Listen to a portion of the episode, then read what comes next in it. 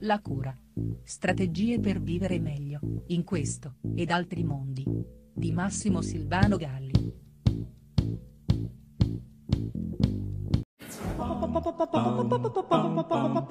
La sola volontà possibile, la vera volontà, quella capace davvero, come si dice, di muovere le montagne, emerge unicamente laddove si sposa con l'interesse. E quanto più l'interesse è forte, tanto più forte sarà la volontà. Ma perché tanto ci interessiamo di qualcosa da far emergere questa straordinaria energia che chiamiamo volontà? Beh, eh, perché quella cosa che ci interessa suscita anzitutto in noi un qualche tipo di emozione positiva e anche in questo caso tanto più l'emozione è forte tanto più muoverà l'interesse che a sua volta scatenerà la volontà. Allora capite bene che se il meccanismo è questo, se cioè la volontà è mossa dall'interesse e questo alimentato dall'energia, delle emozioni positive che sentiamo, che avvertiamo frequentando quell'interesse, se le cose stanno così, sollecitare una persona, tanto più se bambino o adolescente, dicendo cose del tipo eh, devi metterci più buona volontà oppure eh, puoi farcela, è solo solo questione di volontà o la classica minchiata di professori e genitori, il ragazzo non ha la minima volontà di imparare ad esempio o idiozie simili,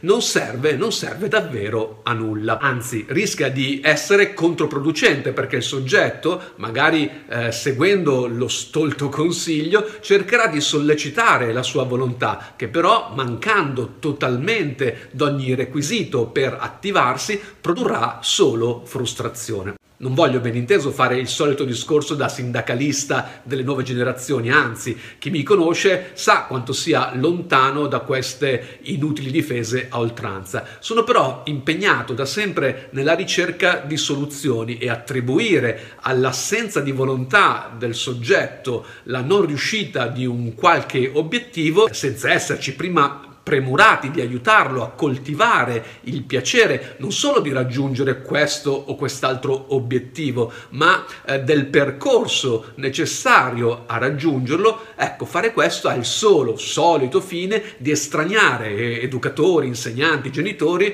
da questo processo, affidandosi alla buona sorte di quelli che fortuna loro, incrociano questo interesse e la sua correlata emozione in qualche sfogo o pertugio eh, della vita, ma con il quale il gioco è appunto assai facile. La fatica, la capacità dell'educare, sia come genitore che come insegnante, si misura invece con i recalcitranti, quelli che non trovano subito la loro strada, quelli che sembrano eh, essere appunto senza volontà, senza entusiasmi ed è fatica fatta di ascolto, di comprensione, di conflitto anche, di sperimentazione e sollecitazione emotiva e non del semplice non hai volontà che spinge per lo più al suo esatto contrario, ossia la demotivazione perché il legame emotivo che suscita l'interesse e che muove la volontà si costruisce solo eh, quando il rapporto tra educatore e educando, tra genitore e figlio, tra insegnante e studente è rapporto di fiducia, di comprensione, di ascolto e di accoglienza, anzitutto da parte dell'adulto, delle istanze profonde del minore, sul quale allora sì